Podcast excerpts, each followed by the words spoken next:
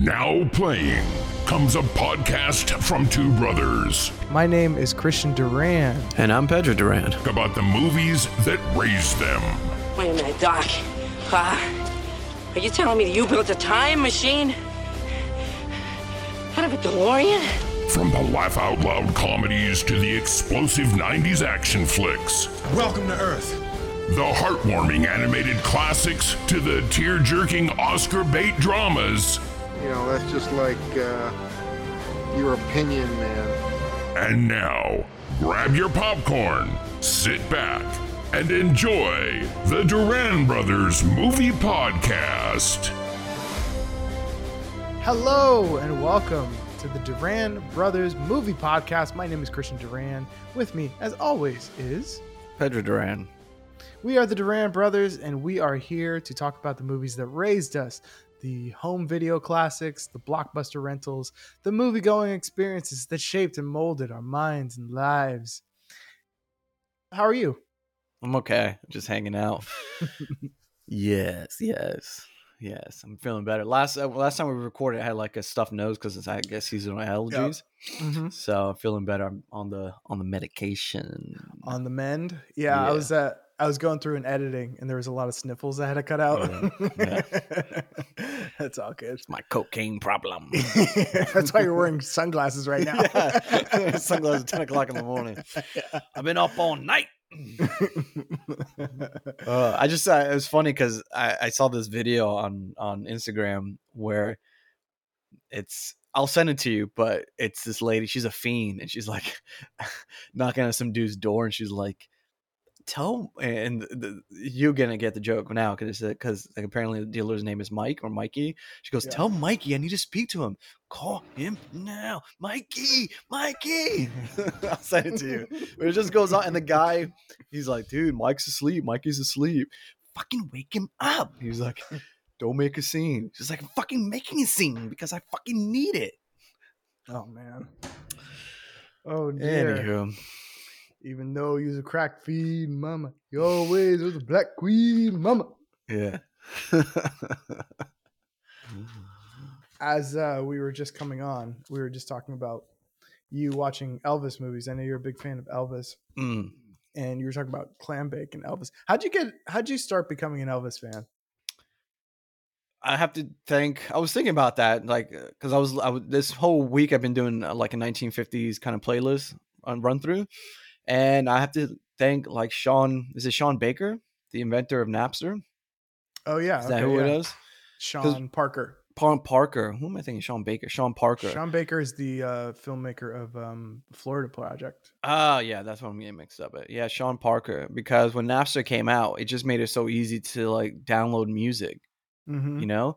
And um, I don't know. There was a time where I was just like downloading tracks of everything, everything, everything. And for one reason or another, I first I, I got my hands on Dion and the Belmonts, and yeah. um, particularly um, um, the, a record, um, a, a Teenager in Love, and The Wanderer, and um, Runaround Sue. I really liked those records, and so I just started like going back and downloading, just randomly, just randomly downloading songs and music from nineteen sixties and nineteen fifties, and if you start exploring the top music of that decade, I mean, Elvis Presley is going to be there.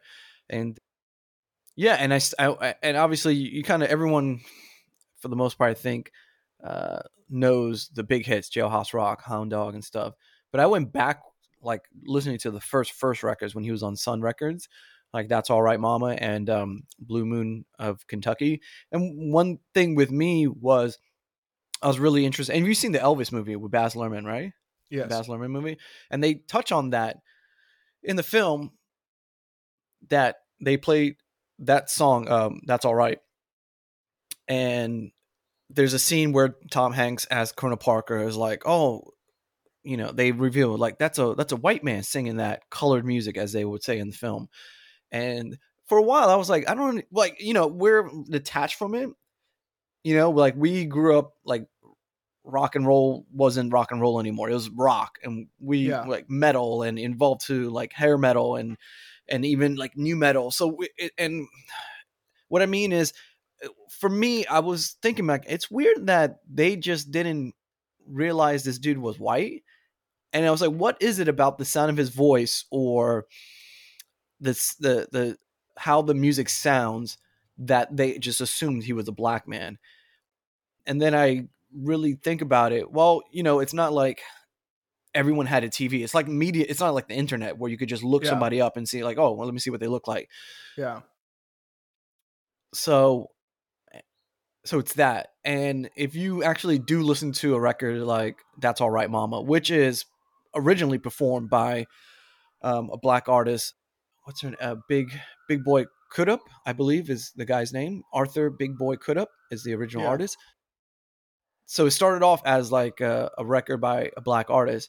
But when you hear Elvis's rendition, and that's the important thing, it's a rendition of that track. He does put like a black affect on his voice in the same way mm-hmm. like Iggy Azalea might do in her yes. records, you know? Yeah. So for instance, and anyone listening should check out it. That's All Right. Uh, just, you can get it anywhere. But it's just his his his rhythm of it. That's all right, mama. That's all right with you. That's all right, mama. Moving anywhere you do, well, that's all right. Like he's putting, like a, he's singing with like a bit of a black dialect. So it's yeah. kind of like, oh, so people would just assume. And then especially with the B side of that record, um, Blue Moon of Kentucky. He's actually putting rhythm into that. Blue Moon of Kentucky was originally like a country western song, and the original, I think, Carl. Carl Perkins, I think, I believe I, it's the original singer, but that song, if you listen to the original record, it's Blue Moon of Kentucky. You know, it's really like country western, yeah, mm-hmm. down hope. But then when Elvis does it, he puts rhythm into it, and it's a yeah. it's a slap bass, boom, boom, boom, boom, boom. Blue Moon of Kentucky, now keep on shining. Mm-hmm. Shine on, no, no, no, no, no, no. You know what I mean? Like he's yeah. like he's he's like he's putting bounce to it, like like in a yeah. way that in a, this is we, we could talk about this, but like how Juvenile when he first came out, yeah. Juvenile the, the sure rapper, the, uh, yeah, the rapper from uh, New Orleans, he puts bounce into his his first original records. That's he has a, a record out there called Bounce, Bounce Juvie, Bounce Juvenile, Bounce Bounce Juvenile. So yeah, so. I don't know. And then I just started listening to all the other shit that came out during that era. Buddy Holly. Um, uh, um, obviously, m- my introduction to Chuck Berry was Johnny B. Goode and the, and and how, when they played in, in, in Back to the Future. Jerry Lee Lewis. Yeah, and, and, and other stuff. So I, I feel like I've seen most movies about Elvis. I haven't seen the Kurt Russell one. Um, I've seen the Baz Luhrmann one, obviously, which is funny enough. I haven't. It's it's. I I really like that movie. I like Baz Luhrmann, but I haven't gone back to it. I watched yeah. it here at my house. I watched it in the theaters first time, and I started playing it here on streaming. But it is one thing. It's too long, mm-hmm. and I was thinking about it. Like it does. It takes a while before it gets to Elvis because it's mostly about Parker's story. Yeah. Yeah. Exactly. So it's that, and I don't, I don't particularly like um, Tom Hanks in that role. Yeah. And they do take a lot of, it's funny, that movie, it's interesting because there are things that they added or they uh, implemented or put in that was like, that's tr- realistic. But then they did take a lot of liberties. So for instance, um, one thing in that film, you'll notice in that, particularly in that first um, performance scene where he's wearing the pink outfit at the grand old Opera Hayride, I, I think it's called. Yeah. But Elvis used to wear mascara, you know, mm. and it's yeah. and they put it in the film. Austin Butler wears mascara, and it's and that's also another thing of his like mythology. It's like, man, this is nineteen fifties, you know what I mean? Like yeah. people you like where where the crew cut, um, and that was normal yeah. hair. So when he wore his hair, people were like, "That's so weird that he has yeah. long black hair." Right. Oh, that's already weird. And then the dude's wearing a pink suit. With, yeah, mascara with mascara on? They're like, yeah, motherfuckers that's are the like, gayest thing yeah ever. Exactly yeah. people yeah. are like, yo, what the fuck is why yeah. what are you doing, you right. know what I mean? Yeah yeah yeah so it's just all that, and and and, and I mean, he's a great singer. I I, th- I really do enjoy his singing. He, he can really sing well. Um but those aspects are what made him le- legitimately the first rock star. Like he was yeah. kind of, he, he was doing that. You know, you don't think about, I mean, David Bowie does, you know, flash forward, David Bowie's wearing yeah. makeup and saying he's a, a man from outer space and stuff like that. And that's just acceptable. Or even further in the nineties where Marilyn Manson is fucking wearing, you know, dead eye yeah. contact lenses and white paint or, and stuff yeah. like that. And he's a rock star. So this dude was, was doing it in the nineteen fifties where fucking the Eisenhower era, yeah. you know what I mean? So yeah. motherfuckers were using green books to get around and stuff. Right. Like that, so yeah. Yeah. So it's pretty, yeah, it's pretty, I, I think he's a fascinating dude. So, but yeah, I've seen most of his, of the films, Uh, uh, uh, uh, detailing his life, like I said, without with the exception of that Kurt Russell one. I saw the Baz Luhrmann one. There's the one with Jonathan Rhys Ma- not Meyers. Rhys Meyers. No, is it not Jonathan yeah, Rhys Meyers? Him. Is, am I getting? Yeah, Jonathan is it? Jonathan Rhys Meyers is yeah. He's the guy yeah. from Matchpoint, right? Yeah, yeah, yeah, yeah. That's the that's the, that was a T V movie that came yes, out in the nineties, and that. I really liked that one too. And I saw yeah. that movie, and I thought, yo, this dude's a star. Like he's gonna he's he's yeah. it. He's the next dude. And then you don't really see him in anything. He was in one of the Mission Impossibles. Yeah, he was in the Tudor. He was in that show, The Tudors. I think mm-hmm. he was like the main. I don't know. I never saw it, but yeah, yeah, I'm looking at the Elvis miniseries. I remember that, and now he's just kind of in like, I don't know, just kind of in shit, just like American Nights, Survivalist. It looks like um, these all look like straight to D V D movies now. I, I don't even know if you call them straight to D V D any movies anymore. They look like, you know, it's probably like straight to streaming movies. Yeah, with like he's in something on a plane with. Uh, Alec Baldwin um called ninety-seven minutes. Yeah, I mean this and this looks like it started sometime in two thousand, the early twenty tens. Mm-hmm. The last big thing he was in was that Mortal Instruments. No, I don't know that one. Yeah. Yeah. He was in that From Paris with Love movie with John Travolta. Mm. Yeah, Mission Impossible three was like two thousand six. two thousand five yeah. was Matchpoint. Oh, and the Elvis miniseries was two thousand five as well. So he had a big year in two thousand five with the Elvis miniseries and starring in like Woody Allen's Matchpoint, which was like his, I don't know if you call it like a comeback movie, but it was the first movie he did out of New York that was not in New York. And then it mm. like was kind of a big, big, I don't remember if it was a hit, but it was definitely a critical hit. Yeah. I remember watching that in film class. Re, uh, reinvigorated Woody Allen's career for a little bit until some other stuff came out. Mm. As if there wasn't stuff already, which is so weird. Like, what was the second stuff? What do you mean? Well, the first stuff was that he, his daughter is, yeah, his daughter slash his wife, stepdaughter. Yeah. Yeah. Essentially. And then, or his adopted, I don't know. I don't even know. His adopted daughter, his, his adopted, adopted stepdaughter, daughter. Correct. His adopted stepdaughter. Yeah. yeah. And then his, I believe his actual daughter, or she might have been adopted as well. But anyway, um, you know, a couple of years ago, his daughter came out and said she molested him. He molested her. He molested her. Oh. Sorry, did I say that wrong? Yeah. Oh, yeah. She molested yeah, him. Yeah, he molested her. Yeah, like, what a bold right. statement. yeah. No, no, no, no, no. Sorry, I said that completely incorrectly. But yeah, and then that was the controversy. And then since then, he's been kind of, mm. I guess he's still making stuff. Like he signed a contract with like Amazon and was making stuff. And then that kind of, there's a documentary on H B O that came out called Pharaoh versus Allen versus Pharaoh or something. Yes, it's like yes. a four part documentary when after uh, Mind of a, what was that one? Mind of a Murderer, was it? Uh, on Netflix, that big one that came out a few years ago. Mm. Anyway, that big true crime documentary that came out a few years ago. They started doing like true crime documentaries, four part series documentaries, Finding Neverland or whatever, Escaping right. Neverland or whatever it is. And that was one of them, Allen versus Pharaoh. And they detailed all that stuff. And then since then he's been pretty quiet. I don't think he's going to make any more.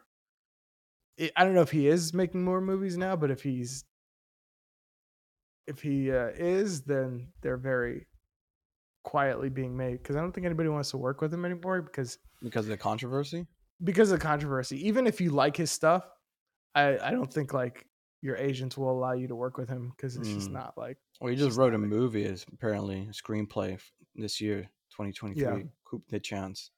Yeah, I'm sure it's all, well, yeah, look, I'm looking at the poster now. It's all in French people. So, yeah. Yeah, he's he's not working in America he's been anymore. Exiled. He's been exiled. France. Like, yeah, he's like Roman Polanski now. Mm. Oh, boy. All these motherfuckers go. Well, sorry, Woody. That's what happens, I guess. I don't know. He's really old. But, yeah, I was on um, I've been on a movie watching kick as well. Mm-hmm. Uh, I saw, I didn't finish it, but it, we were talking about Baz Luhrmann. I, I watched Australia. Did you ever see Australia? Yeah, I have it here. Baz Luhrmann. Did yeah. you see the whole thing? I'd like, yeah, I got halfway through and I was like, I got halfway through and I was like, oh man, that was a pretty good movie. That was a nice yeah, ending. And it's still more. yeah. And then you're like, looked, you're, they're, they're at the party with, yeah. uh, what's his name? Brian Brown. You're like, oh, cool. This is wrapping up. That was pretty mm-hmm. nice. And they're like, no, no, no, no, no. We still have a whole paddle drive to do and there's still more yeah. shit. I'm like, yo, what the fuck is going on? Oh, and, yeah. and uh, the Japanese haven't bombed Darwin yet. So don't worry about yeah. it. That was like, I was watching it. I was like, man, that they, they solved it. That was a nice, nice little bow. There was a nice action sequence with the boy. Like, you know, basically yeah. his character arc got wrapped up nicely. Mm-hmm. And then I looked like to, you know, you'd scan on your Apple T V to see how much time's left. An hour and twenty left. I was yeah. like, what? Wow. Yeah. We're done, baby. Yeah. yeah. What's wrapped up? I know. Like the, the, the kid almost got killed in the stampede. Like, come on, man. Yeah. And he survived with magic. Yeah. Hugh Jackman came through with that tux. Nicole Kidman's yeah. filling him. He's Mister Handsome. That's it. Yeah. Brian Brown showed up. All was, good. Uh, Wrap it up.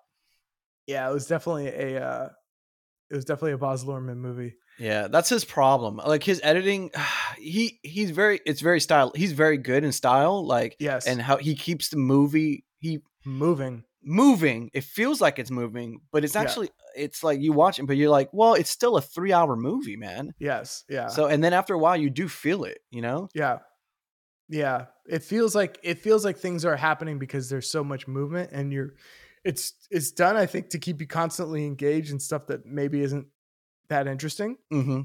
And then, but you know, it's hard to sustain that for three hours. That mm. pace is like, because after a while, if you don't give it time to just linger, I, I think you start zoning out a little bit. Yeah. Or maybe is it a thing where you just get used to the pace and then you, you're, you're like mind or body catches up and you're like, oh wait, yeah, no, I, I so, still yeah. feel three hours. Like it's yeah, still, yeah, it's like it's the theory of re- re- is it relativity where yes, if you, yeah, right. If you're standing out, if you see it, if you're standing on the side and you see a train going by at yeah. whatever one hundred miles per hour, it looks like it's going really fast. But when you're inside the train going at one hundred yeah. miles per hour, it doesn't feel that fast because you're right, right. So, mm. but yeah, that's a long ass movie. Yeah, I mean it's good. I like it. I mean once again, like I lo- I like Baz Luhrmann's movies. I've, I've I think I've seen them all with the exception of his early early stuff. Um, and I have them here. I have Romeo and Juliet. I have Great Gatsby here. Um, I have Australia here. Um, I have uh, Elvis on digital. Um, so I'm, I'm a fan of, of I'm a fan of his. Um, this his problem is that he just, but maybe that's that's part of his style. Like he just, his movie is just too long. You got to cut it short, man. Like it's too yeah too too much. So, but yeah, um, yeah it's a, it's a it's a good one. I mean. It's it's just a. It was one that I was watching that I was like, this was a, I think it was two thousand eight, and I was mm, watching it because yep. it was like the least, probably one of his least notable ones, I should say. Like I don't yep. know how well it did. I don't. I think I read about it, but I don't remember what exactly the box office was.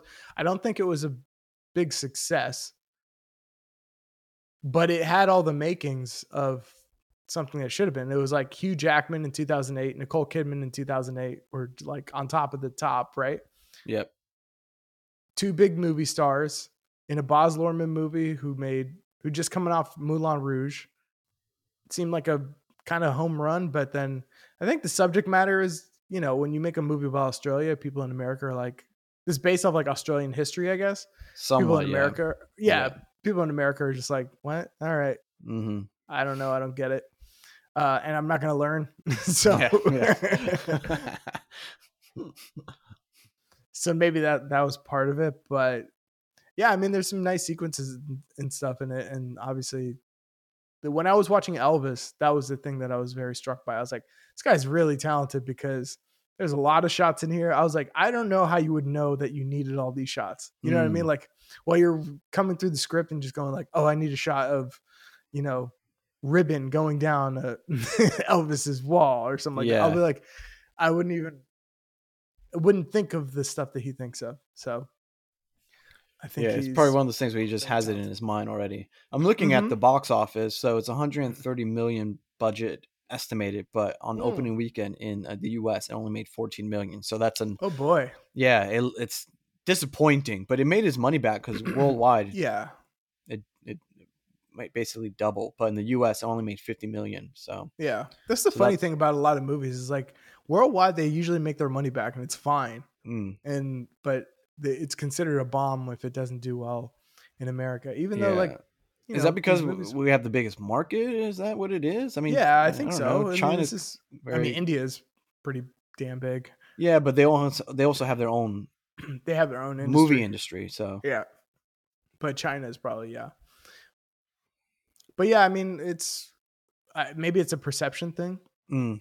with America. Yeah, because even Great Gatsby, budget of one hundred five million, estimated opening weekend fifty million. In the U S, yeah, it made that was money. a big hit. Yeah, yeah, it made its hit. hit. Yeah, it made its money one hundred and forty-four. Eh. forty-four. Yeah, one hundred and forty-four million in the U S, but worldwide yeah. three hundred and fifty-three million. Yeah, that's like. But that's a different that's a, thing too. You know, it's good, an American yeah. classic based on a book. It's right. been. Tr- I mean, it's not the first Great Gatsby. Yeah. Film, and you got DiCaprio. Yeah, that's a big. That's others. a pretty. That's a pretty nice hit, but also like. Considering it's Leonardo DiCaprio and how much they spent, it's not. It feels like one of those like could have done better. They probably look at it as like it was all right. Mm. It did fine, which is yeah. so funny. So, first things in my life is mm. uh, I had a I had a baby over this past weekend. This past week, so we were in the hospital, and you know. Um, we I brought my Apple T V to the hospital.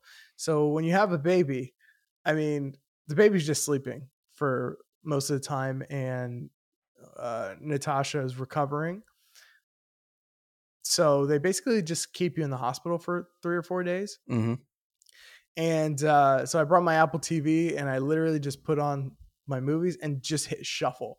So anything that came on, we just like watched. So I ended mm. up going through a lot of movies. Like if you go through my um, diary for Letterboxd, you'll see mm. a lot of stuff on like the sixth. I watched one, two, three, four, five, six movies on mm. September sixth, just because we were like, we we're just, there's, I mean, you couldn't, you can leave the room, but it's like, there's nothing, nothing to do. to do. Yeah. It's like you can be, and obviously I still want to be next close to my wife if she needs anything, because she's pretty much immobile, and obviously my new baby uh, daughter is like right there, so you want to be as close to them as possible.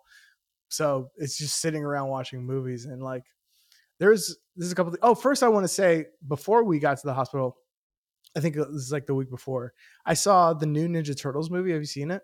No, I want to see it.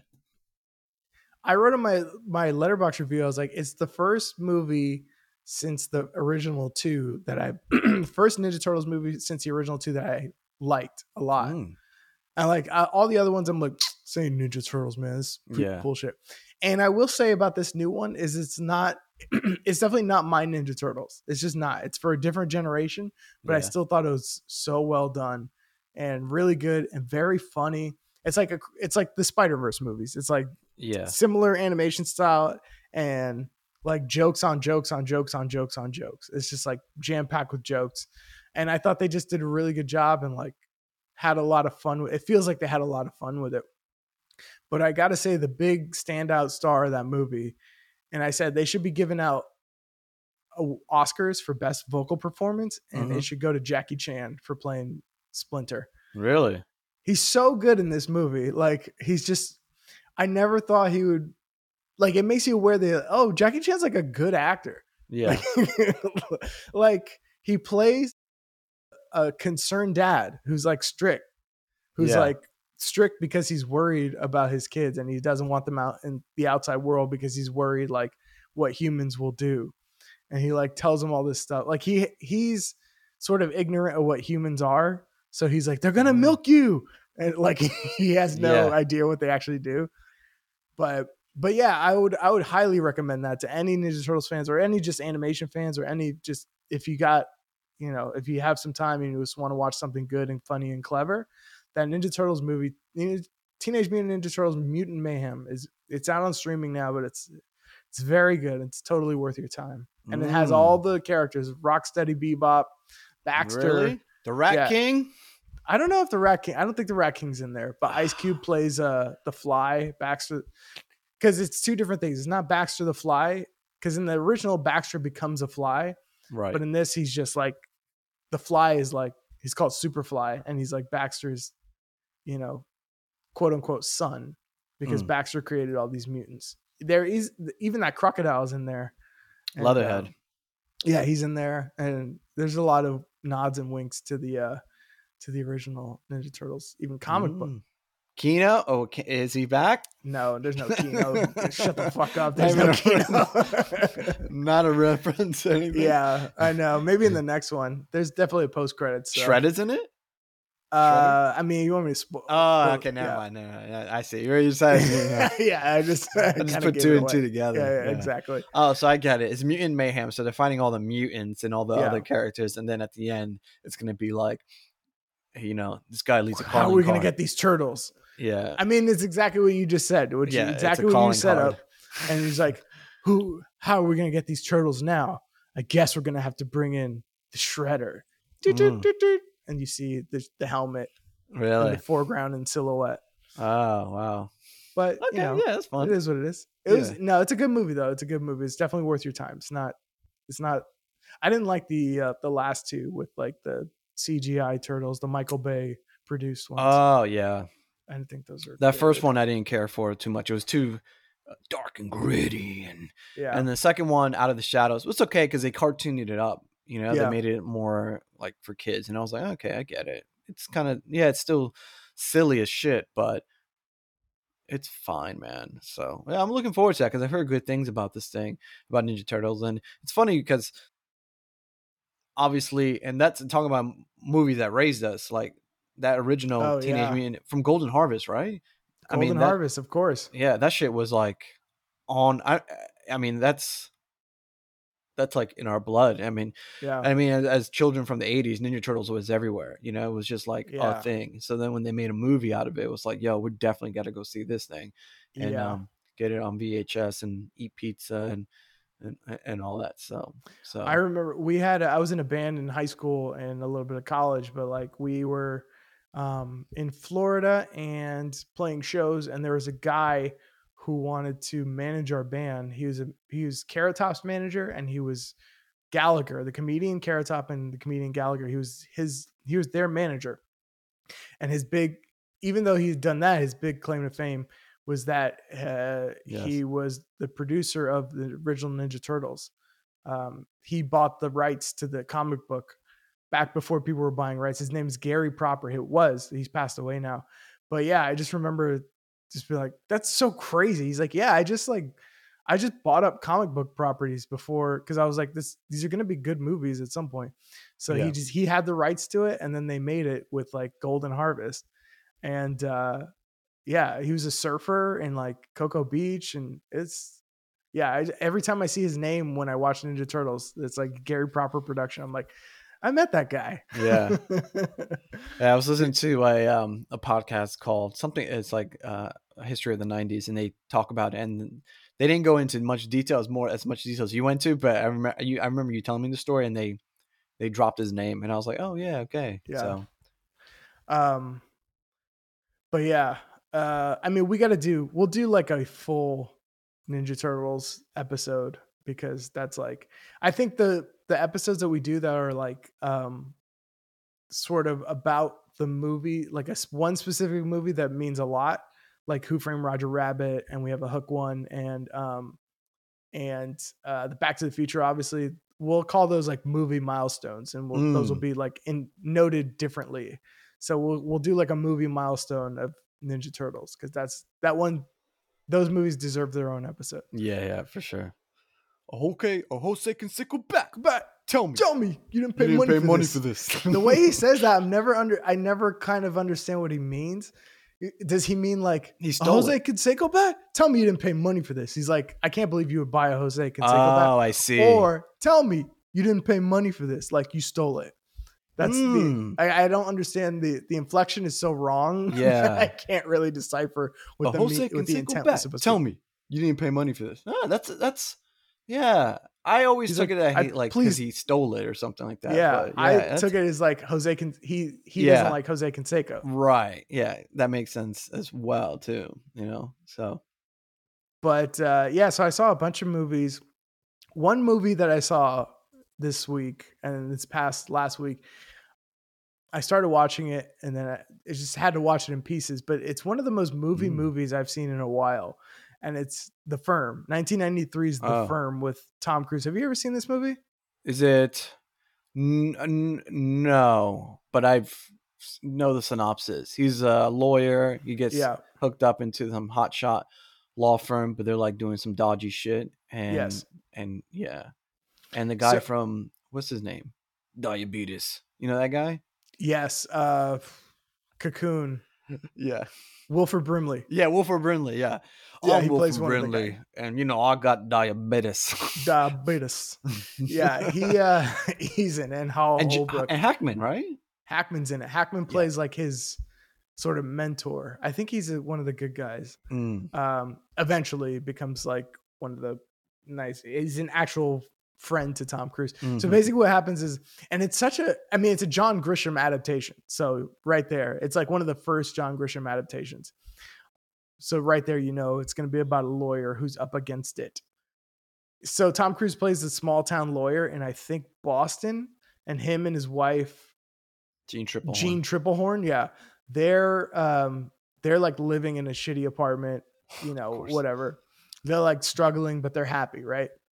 So then, so then he's interviewing for positions. He's just getting out of law school, I believe. And he's interviewing for positions and he really is impressive. And he's also very like smarter than everybody in the room. Mm-hmm. Essentially. Yeah, so he's Tom Cruise. Yeah. In it's the beginning weird. Of every movie. It's weird because it's one of the, I, it just feels like I haven't seen Tom Cruise playing a normal guy in a long time. Mm. You know what, what I mean? Compared like, to like Ethan Hawke status. Yeah, I mean, like American, even like American Made, that movie he did a couple years ago, yeah.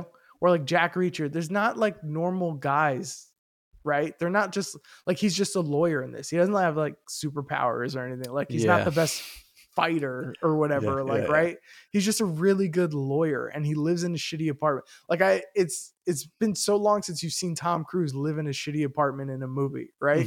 You know what I mean? Like it's really. You don't know about his personal life, right? Right. Like you kind of want to see him that, and you know that would be that would have been interesting for him to be in Once Upon a Time in Hollywood and do the scene in that shitty trailer. Oh yeah, with the, the dog, Cliff right? Booth part, yeah, yeah, yeah. Anyway, so so Tom Cruise is, you know, they're very poor, but you know they're in love, and and he's interviewing, and he's sort of like, these people are. So why do you want to work here? And he's like, well, why do I want to work for you? Because da da da da. And he like judo chops them with his like legal yeah smarts, right? Yeah. And then there's so this one, and they so there's these this firm like Wilford Brimley and some other guy. Hal Holbrook, I believe, yep. give him like, so what if I gave you a little test? And they give him like a test and he like wows them, of course, like, mm-hmm. you know, well, actually I would do this and the, the, you know, the Dow Jones maneuver and I would, you know, yeah. and they were like impressed. And it's the, so they, like, like the Kibashi thing in Star Trek. Exactly. Yeah. So they give him, so they offer him a position in this, what's called The Firm. It's an it has a name, but I don't remember what it is. Yeah. But everybody in the movie refers to it as The Firm. Everybody yeah. who works there goes, The Firm, The Firm, The Firm. So even like his, I guess his friend works for The Firm, and his friend's wife is talking to Gene Tripplehorn. Like you see them walking side by side. So Tom Cruise and his friend are walking side by side, and then Gene Tripplehorn and Tom Cruise's friend's wife are walking side by side. They're all at the same place, like on a boardwalk. And they're like cutting, it cuts back and forth to them being like, so yeah, the firm, everybody in the firm has a Porsche. And then it cuts to Gene Tripplehorn. Like everybody in the firm is so great. Everybody loves mm-hmm. the firm. Blah, blah, blah. And, and there's this one random ass thing that's so funny. They're walking down the boardwalk and there's these like street kids doing like you know, like if you go to New York, you know, showtime, showtime on the train, yeah. and they do like they dance on the poles and stuff like that. Yeah. There's these kids just doing flips for like money, and then all of a sudden, Tom Cruise just does three flips. It is like out of an eighties movie. It is so crazy. He just does three flips, and the black kid's like, yeah, and they give him like high five, and they cut. It has nothing to do with anything else. Wow. It's so funny. Anyway, so Tom Cruise is Tom Cruise gets to the firm, and he everybody's like, you know, it's the big scene where they're like, hey, welcome, new guy. Here's a stack of books. Get familiar mm. with this. You got to pass yeah. the bar. And then another person comes in. What's up, new guy? Here's a stack of books. Get that done by today. Hey, new guy. Here's a stack of, you know, so he's like, oh, his head's in his hand. And he's overwhelmed. Yeah. But when he moves to this new place and he's working for the firm, they give him like, you know, he shows up at his new yeah. house. They move him there. It's Porsche, in, I everything. think it's in Washington or or, Mer- or Baltimore or something like that. Yeah, yeah. They they have a Porsche waiting for him at his at his new house. You know, fruit monkey basket butlers. full of yeah monkey butlers.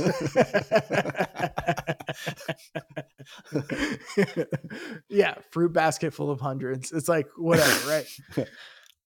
so so yeah, and then he just starts becoming like a star there, and then eventually he starts he. just starts realizing there's some shady shit going on. Gene Hackman is like his mentor, mm-hmm. and and all this shit is going on.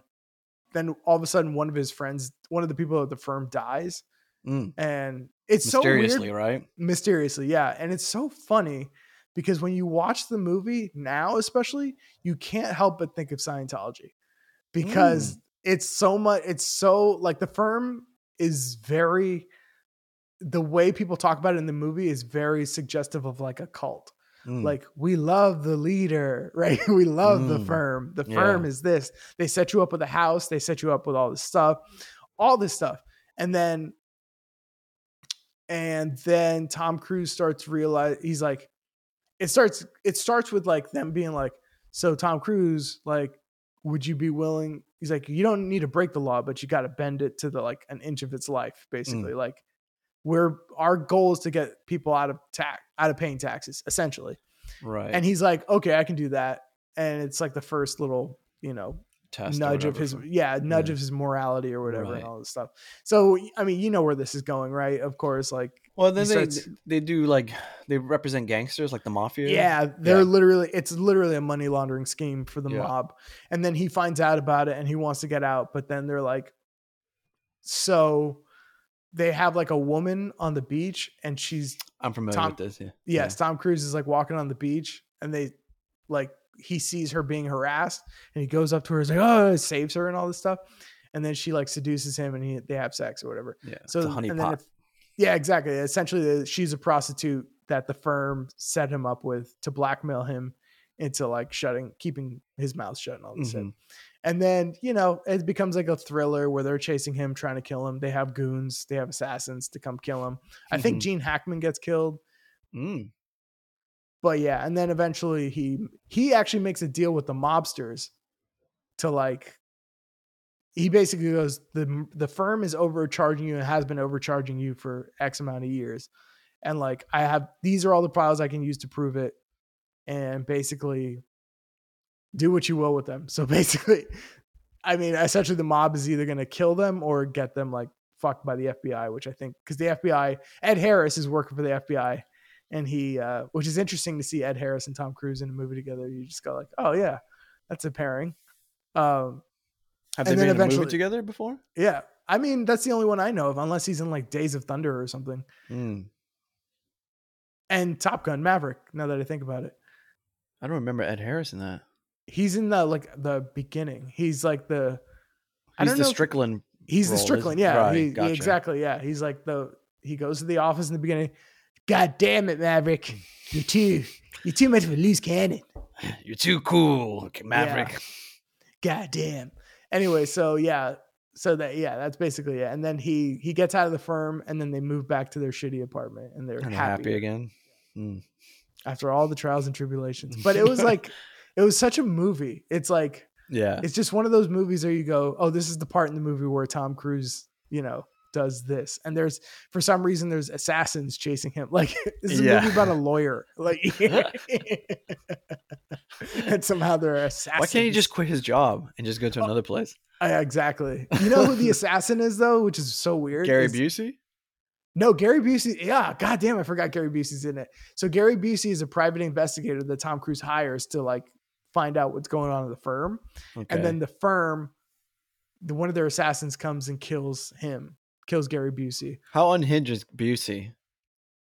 Is he kind of normal? Not as bad. He's about as, he's about the same as he is in Point Break.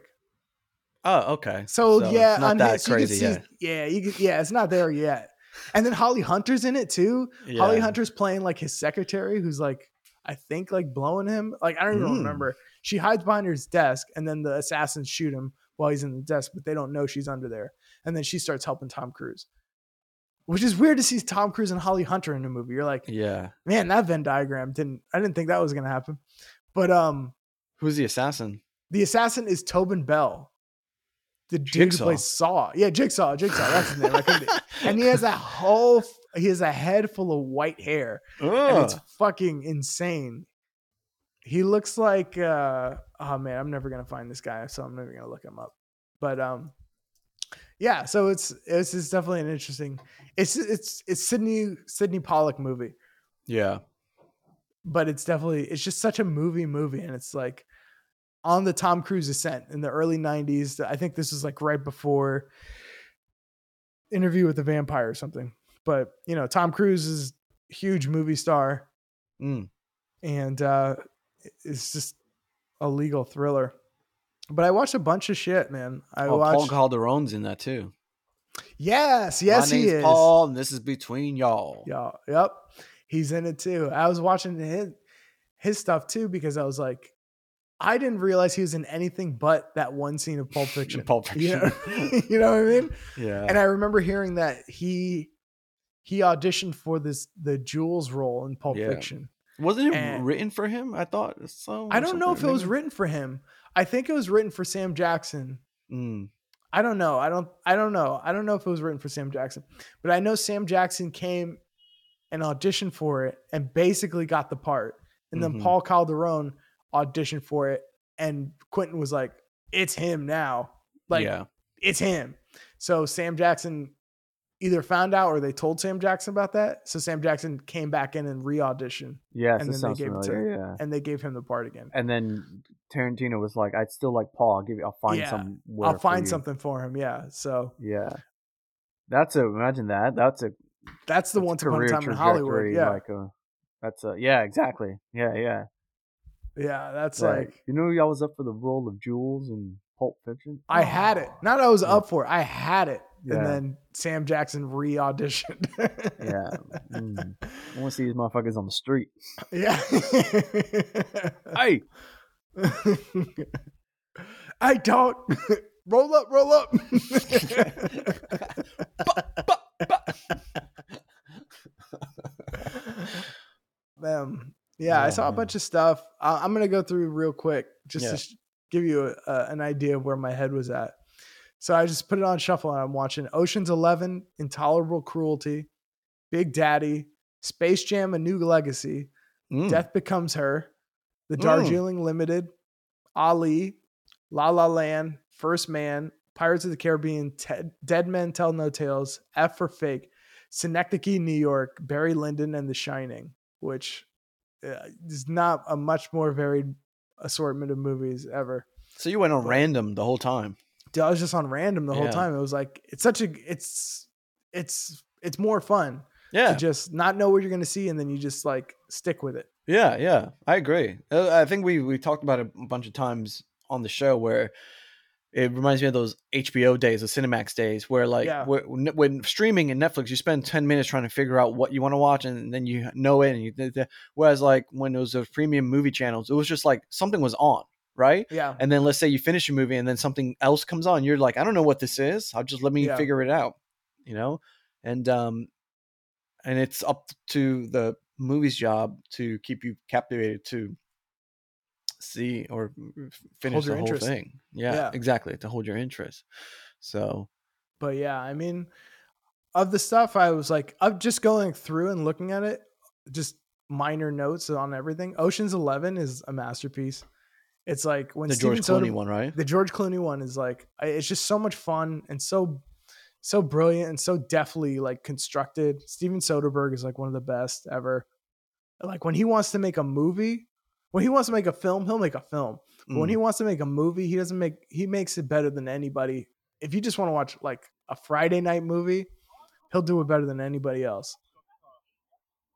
Intolerable Cruelty, which is a weird Coen Brothers movie. It's one of their like, I don't even know like how to describe it. It's just one of their, it's just them being silly. It's not even silly. It's like daffy. You know what I mean? Like they always make mm. these like when they do comedy, it's very, very cartoony, like Raising Arizona. Right. And this is like very much cartoonish. Excuse me. Big Daddy.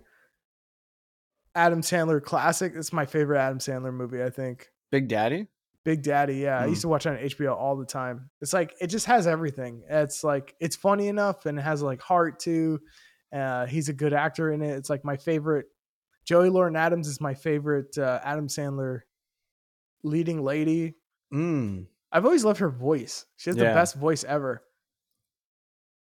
Space I mean, Jam. terrific and... New- and- Chasing Amy, obviously. Chasing Amy, of course. Yeah, yeah, she's amazing in Chasing Amy. And she's good in um, Dazed and Confused.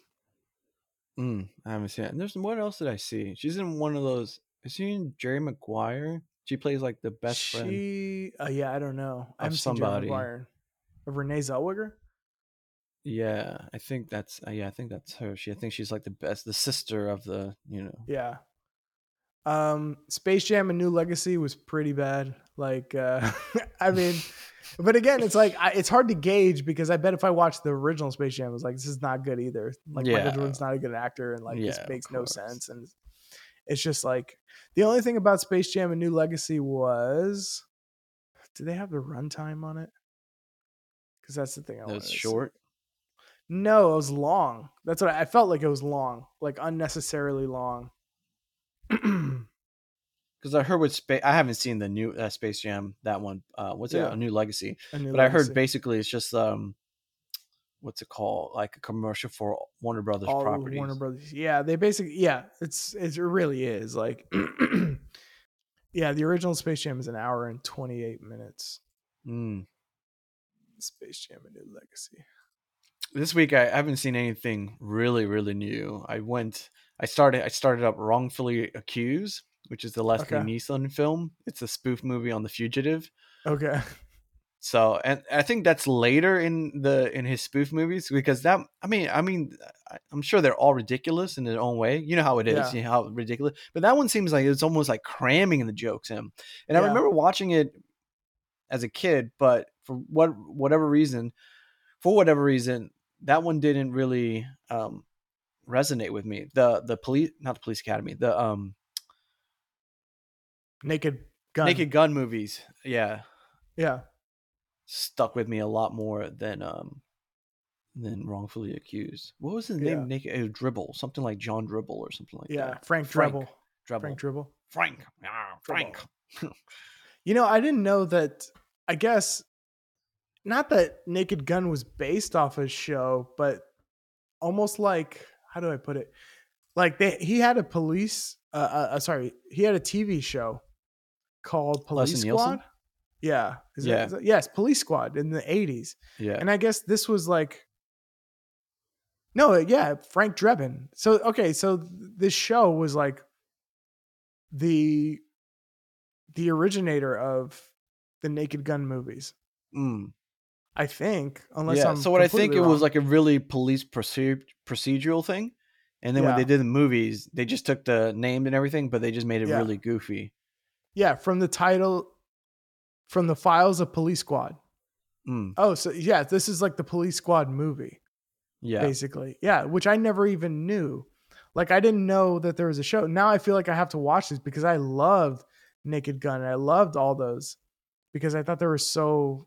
It was so insane and so funny. I can't believe there's a whole T V show with like Siri, like, you know, that yeah. they made just a series of this. So I got to watch these. Yeah, wrongfully accused was later, th- later in this, yeah. in in those, because he went. I mean, obviously, he was in some of those scary movies. Yeah, the franchise, he was in like the third or fourth one or something. Like yeah, that. I mean, he but was even like one. Spy Hard, remember that? That's kind of forgotten one. He was in. He, there was a while he was just doing all the like the spoof movies, Dracula and Den and Loving. Yeah, which was, I remember I, Dracula and Den and Loving, which was good. Um, Spy Hard. Yep, Mister Magoo. I remember that. Yeah. two thousand one A Space Travesty, three point five stars out of ten. Um, he plays the president in Scary Movie three and four. Yeah. Yeah. And superhero movie. Oh, man. Yeah. Yeah. It's all right. Yeah. I don't know. You're getting paid. Get your money, boy. He got paid. Is he still alive? No, no he passed, passed away. away in twenty ten. Yeah. I remember. I remember. Amazing. Like, um, and then this week I started rewatching Taxi Driver again, just chucking it on, just been in the background yeah. and stuff, you know, getting ready um, for the movie critic. No, not really. I just uh, maybe subconsciously, maybe that's why I just threw it because it, yeah. it came up on my algorithm and it was like, this is just suggested for you. And I was like, well, I kind of yeah. I want something in the background that it, I don't have to pay attention to because I've seen it. Yeah. And then I was watching and I was like, let's just see it. And I was, you know, just watching Young De Niro. Yeah. And um. They yeah, I'm like this, this fucker is good, man. Her yeah, you ever um, what are your what are your memories of that movie? What's the first time you saw that movie? Uh, later, probably in my twenties or something, because it yeah. was always a thing of you people talk about it, Taxi Driver, yeah. Taxi Driver, and I, I, I and of course I was already into Scorsese at that point, but I, I probably watched it in somewhere in my twenties or something. Yeah. Maybe I think we had it on D V D. Maybe yeah. you had it on D V D and we just watched it. Yeah. I, the and cover used thing, to freak me out. Freak you out? Well, because I knew it was like one of those movies. Because I started being like, "All right, I want to, you know, I want to be a filmmaker, so I want to watch all the best movies." Like, yeah, you know, all the I I want to cross all these movies off my list, and Taxi Driver was always on there. But the the the the cover at Blockbuster was like him with a shaved head and a mohawk, and I was like, "The fuck?" Yeah, I was like, "I don't know, man. This looks kind of fucked up." And I I turned it on, and I just remember being like. It wasn't like anything that like, I was like, wow, that was crazy good. Mm. I just remember being like, man, that was like, that's kind of like, all right, Young De Niro, you, you talking to me? Who the mm-hmm. fuck you think Obviously. You're talking to? Yeah. So like some stuff. And I was like skeeved out by a lot of stuff. And, but the one thing I remember early on, I was like, why the fuck did he bring her into that porno movie? Like it did, like I couldn't, like, I just couldn't rec- like it took me out of the movie. So I'm yeah. like, why would you do that? Like, yeah. it just like, I couldn't figure it out. And then it took me so many times to watch. It's like, no, he's just not mentally well. Like he doesn't, yeah. he doesn't get it. He's socially fucked up. Yeah. Yeah. Yeah. I was like, I, I, I just couldn't like circle that square for, for the longest time. Well, you know, like, like Sybil Shepherd's thought the same thing too, but yeah. that's good. yeah. Um, But yeah, I remember seeing that. That was one of those movies you had, like I had to like watch and stuff. And I'm like, yeah, I, I remember liking it a lot too. After after you watch it a couple times, I just remember really enjoying it. And I would just like, it's such a weird thing to do, but like I would stay up, you know, when I was in college, I would just stay up all night sometimes and then mm-hmm. just have that movie on in the background. And that's like, not the movie you want to have on all night. Yeah, while you're exactly. You, not you sleeping well. Like this motherfucking Travis Bickle. Exactly. Yeah, I'm just like fixing an Xbox with the red ring of death, watching Taxi Driver in the background. Yeah. What like, the fuck? Some, somewhere there's a movie about you yeah. watching exactly. that movie. Yeah. This Xbox won't fix itself. Yeah. I, I love know. That line. It's like, I'm tired of the poisons, the fucking yeah. uh, whatever he says. Uh, yeah, the pubs. Good. Yeah, the uh, yeah, I love when he when he gets the uh, the politician in the backseat of his car, and he's like, "It's just a fucking mess, man. Everybody, somebody should just fuck, flush it down the fucking toilet." Yeah, the guy's like, "Yeah, yeah." The, the assistant's and like, he gives oh. him like, yeah, okay. he gives him that line. He just gives him the standard Pat line of like, well, it's going to take a lot of work yeah. and we all have to be a part of it. Right. Uh, and then he's like, as he gets out of the car, he gives a guy a look like, oh, Jesus, dodges a bullet on that one. Mm-hmm, fucking maniac. Mm-hmm. Yeah. The city here is like an open sewer, you know? It's full of filth and scum. Sometimes I can hardly take it. Whenever, who, uh, whatever, whatever, whoever becomes president should just really clean it up. You know what I mean? Just I get headaches. It. I was like, oh, man. Oh, boy. Ooh, ooh. Yeah. It was like, how's but, your license? How's your driving record? Clean like clean. Conscience. Like my you gonna bust my balls, man? You gonna, bu- gonna bust my chops? You gonna bust my chops? Because the guy's like really not. It, I, I like that scene because it's like a thing. He's seen so many taxi drivers trying yeah. to. He doesn't give a fuck. He's just like yeah. he's going through the basics. Are you what's like clean driving record? Where you do drugs and stuff? And then this guy says gives him a smart ass comment. Yeah. And he looks up and he's like, "What the fuck, man? Come on, you man. Gonna bust my chops." Yeah. It's the guy from Godfather two. I think it's Richard, Richard Castellano or Richard. Anyway, but yeah, he's the guy from Godfather two. He's like, yeah, the family's full of buttons. There's a lot of buttons. I press a button on the guy. Oh, yeah, yeah. Yeah. Yes, yes. There's a lot of button pushes. Can I ask you a question now? Like if you would, and it's weird to say it now because um, Joker, um, Yes, came out, and it's so obviously influenced by Taxi yeah. Driver. I watched. I, I I I didn't think about it the first time, or maybe the second time I've seen Taxi Driver. But when I th- look at that film, I can see how if it was somewhat redone today. That they can, or whoever were to do, could the it can I guess conceptualize it as a twist on the superhero genre, in the sense of you have this guy who is kind of an ordinary man, taxi driver, you know, and, and all this stuff, and for whatever reason he is being exposed to the underbelly of the city and stuff.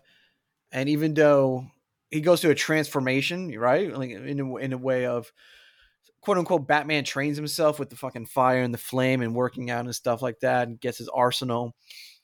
And then basically becomes a hero at the end when he saves Jodie Foster's character. And all the people mm-hmm. that he does kill at the, at the, at the end are bad people, you know, yeah. pimps and Johns and, and stuff like that. And then, Who, however you um, decipher that end scene where you, what, you know, it's a dream or it's not a dream or something like that. Mm-hmm. Cause I don't remember, isn't there something like a newspaper article says like hero saves yeah. girl or something like that. So yeah, I look like, at it sometimes like that. It was like, oh, it, it kind of does follow that narrative a bit. Yeah. Well, yeah. I mean, yeah, it's, yeah, as you were saying that, I was like, it's almost like Unbreakable, you know, like, but yeah, it's, it's, yeah, it's definitely like that. It definitely has that kind of trajectory, I guess, mm. but it's so, yeah, it's definitely warped and twisted. Oh yeah, for sure. Yeah. About a, a guy who uh, becomes a vigilante, but like what it would really look like instead of like dressing up as like, and you know, he does dress up in a way, like he shaves his yeah. head and does the mohawk and like gets his jacket and stuff, has a uniform, has a costume. Mm-hmm. So he does, he does, uh, he does, yeah, become a superhero in his own mind, I guess. But yeah, it's a, it, it's a crazy movie and a crazy transformation. I'm like, the thing about that movie is like, I guess there was nothing like it. Like you see mm. movies now kind of like trying to be that. Mm-hmm. I mean, Joker aside, but just like basically like any movie now where like, I don't know, some somebody like Ryan Gosling played a, a skinhead or something like that, or Ed Norton playing a skinhead, or like. Was Ryan Gosling playing a skinhead before? Yeah, I think it's called a movie. It's a movie called The Believer, I think. Mm, okay. So it's just like any any movie where like someone plays like a fucked up weirdo. Mm-hmm. Nightcrawler for mm. Jake Gyllenhaal. It's like, I don't know if that kind of person was ever in a movie before and yeah. like treated in that way, or like the somebody like doing a movie about someone who's like mentally ill mm-hmm. and just following them, follow the movie through their P O V. I don't. I think that was what the the um the milestone Shock. of that movie. Yeah, the mm. the the novelty, I guess, of that movie oh, okay, was yeah. at the time. Uh, but yeah, it's I never and I didn't know it was like a P T S D movie, even though he's like he's like uh, you're gonna bust my chops. He's like served says you served in the Marines. He's like, oh, well, I was in the Army. Yes, sir. And he straightens up and he's mm. like, yeah, me too. All right, you want to work? Yeah, and then like, he kind of likes him. Yeah, yeah, yeah, yeah. He relates to him. Yeah, yeah. Gives him a break. Yeah. So, um, so yeah. The one thing is like interesting, and we talk about like making that movie today is like in Tarantino's book, the Cin- Cinema Speculation. He talks about how they, the Harvey Keitel character, was they wanted. I guess in the script he was black. Mm. And they wanted to cast him black, I guess, mm-hmm. or they thought against it, or at, at least the writer Paul Schrader was like, he should be black. But then they were the producers and Martin Scorsese, I think, were like, eh, I don't know. If we make him black, it's going to be kind of like, what are we saying here? You know what I mean? Because already there's that element where Travis, I don't know, he does look like there is a scene where he looks at he's those racist. Pimps. Yeah. yeah, he's racist. He is, is racist. He? Is he? They he say, doesn't out, they, it's never outwardly? like outwardly said, but he just like he, any black guy he sees, he just gives him like side eye. Even like the one who sits down, who's one of the cabbies, he like is a yeah. little weird too. Stick up man, is that what it is? I think so. Yeah. That weird scene where he's like, "This is a piece of Liberace's bathroom or toilet or whatever." I forgot who it was. One of the other taxi drivers tries to sell him like a piece of. Uh, somebody's bathroom tile. You remember this? I, no. Anyway, it's or is it's it underwear? Movie. Isn't there a scene with underwear? Something like that. He's like, he's like, you see this? It's a piece of piece of like, it's either Liberace or somebody's Errol Flynn's like bathroom. He's like, why don't you take it and see if you can do something with it? You're like, I'm gonna do sell Errol Flynn's bathroom. Yeah. Like, yeah. What the fuck are you talking about? But yeah, and it's also like a thing about like New York at that time, which is like something I couldn't relate to when I first saw it. Like, you know, we left New York in the early nineties, like before, like after kind of while it was being cleaned up, I should yeah. say. So before that crazy, scummy Times Square time. Yeah. So I don't know. So I don't relate to that. But when I talked to people who were here at the time, they're like, yeah, it was like insane. Um, that era, but mm. but you know, back to the thing with the racism, like it's just is it just that is that that's what it conveys? Because like I remember that scene when he sits down, they're having coffee, and he looks at those pimps, and you can see like, yeah, I guess there's, but it's not as outwardly as another guy in the movie, Scorsese, who sits in that yeah. fucking back seat of that car, and you're yeah, like, yeah, yo, yeah. where's this coming from, motherfucker? yeah, yeah, yeah, yeah. He's like, you know who lives out there? A bank. Yeah, yeah a bank. A beep lives up there. My wife is fucking a beep up there. Yeah, I mean, I don't know. Maybe that's where Tarantino got it. Maybe because it's his favorite movie, so he wanted to cast himself as the guy saying the N-word in the movie. Yeah. Like, I don't know. I don't know, man. Yeah, it's, yeah. I mean, that's just, that to me is more of like the time. Like, I, I can picture a dude in the seventies being like that more than a dude in the nineties being like, my house looked like deadbeat storage. mm. I can picture a guy doing it now. yeah, I guess so. Yeah, yeah I guess so. I, I guess I could too. But I think we've talked about that scene with in Pulp Fiction, yeah. where Tarantino, like, it's also I don't know. I don't even would make it easier or uh, easier. That's not the right word, but it, it or under, more understandable. And I, where if he was just if he didn't put the hard R or the yeah. if he was saying that, you know, the A, the, the hip hop version of it. You yes. know what I mean? Because then yeah. I'm just like, oh, then he's a, he's a dude that that wants to be down or like yeah, you exactly. know what I mean? Right. And that make if I would I that's how I would interpret it, but it doesn't make sense because it's just like, bro, like apparently yeah. Jules is your friend and also your wife is black, so why are you talking like that? Right. That's uh yeah, I don't know. And man. then I was thinking, I was thinking about it. Like, it would make more sense if that scene, like, let's say Paul, back to Paul Calderon was that character in the movie. Yeah. You know what I mean? Right. Yeah. I don't, I don't know. It would have, yeah, it would have made more sense. Mm. I don't know. Whatever. He wanted to do in the movie. We'll see. I've been debating this for fucking twenty years at this point, or thirty years almost. I don't know. But speaking of which, so we talked about, I'd send you a message uh, earlier this week of, uh, speaking about Tarantino, of the news that um, yes, he offered the role, the lead of the role, movie critic to Paul Walter Hauser mm. uh, before the strikes, apparently.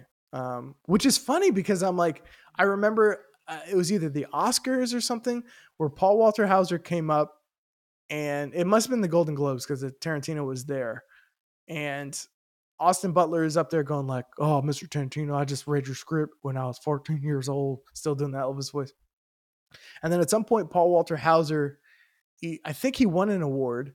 And then the first thing he says is, "Looks like a wax museum with a pulse in here." And he winks to somebody in the audience. I was like, mm. did he just wink to Tarantino? Like, why would you just reference that? You know, that's interesting. Mm. And then I was like, and then when I heard that, I was like, dude, that makes so much sense now, that quote. Cause I, it felt like Austin Butler was like auditioning. Was like, "Can I please be your next movie, sir?" Mm. And that Paul Walter Hauser was like, "I know you got one more movie, so I want to be in it." Mm. But yeah, that's like, that's cool, man. I think he's a good, he's a great actor. I'm like, yeah. So I'm, I'm very excited. I think I, I've said this before because uh, Paul Schrader talked about it on a podcast. Paul Schrader wrote Taxi Driver, and he wrote this other movie called Rolling Thunder that I just started watching. Mm-hmm. And he, I guess, let it slip that he talked to Tarantino, and Tarantino was like, "Yeah, I'm going to redo the, um, I want to redo the ending of Rolling Thunder in my movie." Mm. And then he's like, "Oh, okay. Yeah, go ahead. Cool. Do it." So I think it's, I think, and I've thought this before, is that the, it's going to be like all those scenes in Once Upon a Time in Hollywood where he's envisioning himself, Leonardo DiCaprio is envisioning himself in The Great Escape. Mm-hmm. I think it's going to be a lot like that. So it's going to be like Paul Walter Hauser envisioning himself in all these revenge movies like Taxi Driver. Mm. And I think like almost every movie in cinema speculation, probably, mm. you know what I mean? He's going to be in the seventies. So I don't know. I think, I think that's what it's going to be. I think it's going to be like a, some guy is like fantasizing that he's in the movies. Right. Right. With recreations done. Right. Yeah. And I hope, since it's his last, Tarantino's last movie, he just like, just put stars and stars and stars in it, in like the little roles, like small mm. roles. Just has everybody who's ever been in one show up again. Right. Yeah. But I don't know. I don't know. I watch yeah. Vin Diesel movies. Yeah, we'll see. We'll see. Apparently the story is that it's a movie critic for like this rundown porno rag magazine, yeah. which yeah. is interesting because Tarantino worked at a porno theater again, right? Is yes. that true? Yep.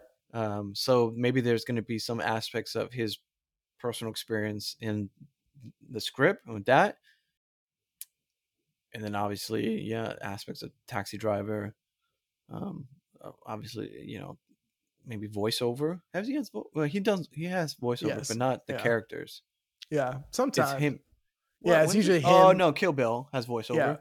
Yeah, Kill Bill has like first person voiceover, and then the rest of them usually just have like a What's omniscient, him? yeah, him as an omniscient narrator yeah. who's outside of the events of the when story. When people were listening somebody to stories of Black the Dicks and Mike White, White Mouse, somebody poisoned the poisoned coffee. The, coffee. The only did he do it for Once Upon a Time in Hollywood? I know he Kurt Russell does the. Oh yeah, you're right. Point. He didn't. No, he did. You know, he did. I think is Tarantino in Once Upon a Time in Hollywood? I don't remember. Does he no, make cameo? I think he might. He might do a voice somewhere. Doesn't he do the one at the end? Or like does that Kurt Russell too? It's Kurt Russell. Kurt Russell goes, at the end as when well. He's, when they're coming back from uh, Italy, Italy, yeah. and then obviously the one who was like, "That's a fucking lie." Yeah, that one. Uh, you know. Yeah. Yeah. I don't know. Yeah, and then he's just a voice in Jackie Brown as the voice, as the answer machine. You have yeah. one message. I think Sam Jackson's, I think he said something about Sam Jackson probably having a role in the new movie. He should. I mean, that's his dude. Yeah. You know? Yes, yes, yes. He should. I'll be kind of disappointed. I'll be like, damn, man, that was your, that's your man's. And you're that's gonna, your home's. Yeah. The, yeah. And you're going to fuck him over? No, nah, he's, I'm sure he's got one more in him. I'm sure Christoph Waltz will show up too. You think so? I would think so, man. Like, he said there's two people that say my dialogue better than anybody. It's Sam right, Jackson and Christoph that. Waltz. Yeah. So I can't imagine that, you know, he wouldn't want those two. But uh, I got to wrap it up. I got to head out. Mm. So we can talk more soon, next week, and in the future. But yes. uh, let the people know where you're going to be. Uh, you can find me on, you can find me in the club. But no, um, you can find me online, Dro Esquire, D R O underscore E S Q for all my socials, my Letterboxd as well. If anyone has any movie recommendations, suggestions, feel free to send them my way. I'm, I'm, I'm keen to, um, know what the people are watching because I am a man of the people, always have been. And Um, and other than that, yeah, check out my, some of my, my reviews. I've been writing them in haiku. Um, it's a good exercise for me and, um, it's just time saving as well. And, um, yeah, that's gonna, I think that's it. Yeah. As for me, go to christian duran comedy dot com for all Christian Duran needs. Christian Duran, I think S V P on Letterboxd for all my reviews. I've been writing so many. I've so, so, I've seen so many films, baby. Dusty Rhodes, baby. The world champ, baby. Yeah, that's actually a good impression. There's one video of this wrestler named Jon Moxley, mm-hmm. and he's doing a Dusty Rhodes impression, but he's doing Dusty Rhodes as Keanu Reeves in Point Break. He's like, I'm an F B I agent, baby. He's like, there are men, there are, this is not a game, voted. People are dying. People are dead. Yeah. Johnny anyway, Utah. Johnny Utah, baby. I'm an F B I agent, baby. Ric Flair, you should have broke my neck, daddy. The whipping on we'll get is going to be shameful. Yeah. Tully Blanchard, the whipping you're going to get is going to be shameful. And baby doll, shame on you, mama. Because I know, because I know you better than anybody. I know you better than anybody. It's gonna be shameful. Amazing. Well, that, that's a whole. Yeah, it is. Like, man, I was talking. I know we have to wrap it up, yeah. But I was talking to somebody about. It was funny because it's. I don't know if I told you. I was actually dating this woman for like a month, and I actually broke it off because her. I mentioned that I. About W W F and, yeah. and you know the news about W W E and stuff like that. And I just said, yeah, but uh, I don't really watch it so much now, but I still have an affinity for it yeah. and all this stuff. And her disgust yeah. was like, to the point I was like, all right, well, this is done. You know what I mean? Yeah. yeah. And and what I'm getting to uh, is, is that it is a, a, a real wonderful performance in a way. In the in the theatrics, in the sense, like it's not just about the physicality, yeah, it's physicality in the wrestling ring and stuff, yeah, but also the personas that these people come up with, and like the gift of gab that they need to have, yeah, you know, and it's just like really amazing. Because then what? Because it's it's funny. It's funny how you you're just doing that, but then I think about Ric Flair, you know, yeah, and his persona because his is way over the top in the sense, right. And it's kind of the same thing. It's like I'm the cool guy, like. But like I don't know, because you know with Ric Flair, it's like, I got the money, I got yeah. alligator shoes, I ride yeah. limousines, woo, like yeah. I, I'm the guy that flies the plane, that kisses the girls, and makes him cry. this how this shoes, these shoes cost more than your house. He's just crazy. Yeah, he's just a maniac. Yeah. yeah. I can't think of like my favorite Ric Flair pro- promos. I guess the Royal Rumble. It, I say this with a tear in my eye. This is the greatest moment of my life. When I proclaim myself to be the real world champion, you come to this sport, you want to be the man. Well, you want to be the man, you got to pay homage to the man. So the Hogans and the Pipers and the Flairs, y'all pay homage to the man. Woo! I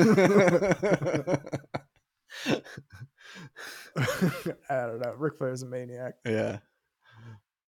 But wrestling, speaking of wrestling, breaking news, The Rock makes a return to wrestling live as we speak. Right now? On, on SmackDown. Yeah, he showed up.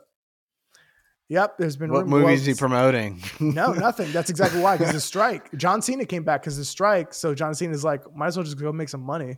Yeah, yeah, of course, yeah. And just like work there for... They'll pay me. But they're also probably promoting the merge, right? Yeah, yeah, of course. Uh, yeah. It's probably a stunt for that, too. Yeah, so sure. So... Yep, that's where that is. Yeah, that's something anyway, I'll talk to you about later because I don't. Yeah. I'm I'm confused about this, but yeah, we yeah. you got to go. I do have to go. Yeah. All right, guys. See you. All right, guys. Bye. Bye. Bye.